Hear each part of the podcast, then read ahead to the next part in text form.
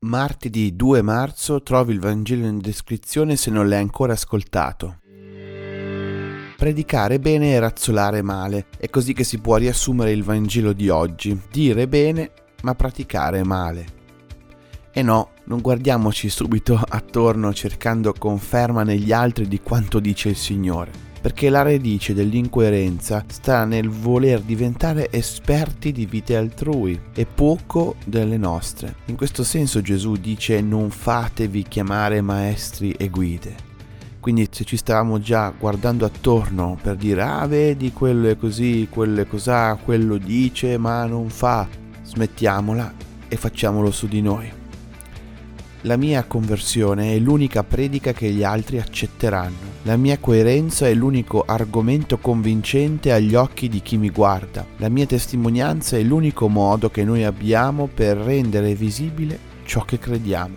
In questo senso Gesù dice di non chiamare nessuno maestro o padre, perché l'unico vero maestro e padre sta in cielo e noi siamo tutti sulla stessa barca.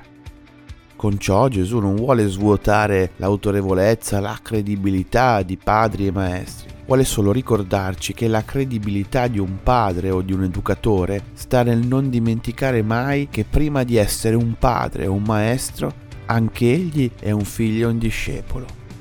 La memoria di avere bisogno, di non essere degli arrivati, di non bastare a se stessi ci aiuta ad avere parole credibili ci passiamo un po' tutti. Quando cresciamo, per esempio, non so, diventiamo animatori o abbiamo un ruolo in qualche associazione, subito siamo proiettati su che cosa devo dire agli altri, che cosa devo fare per i più piccoli. Ci dimentichiamo di curare il nostro cammino personale con i nostri coetanei anche.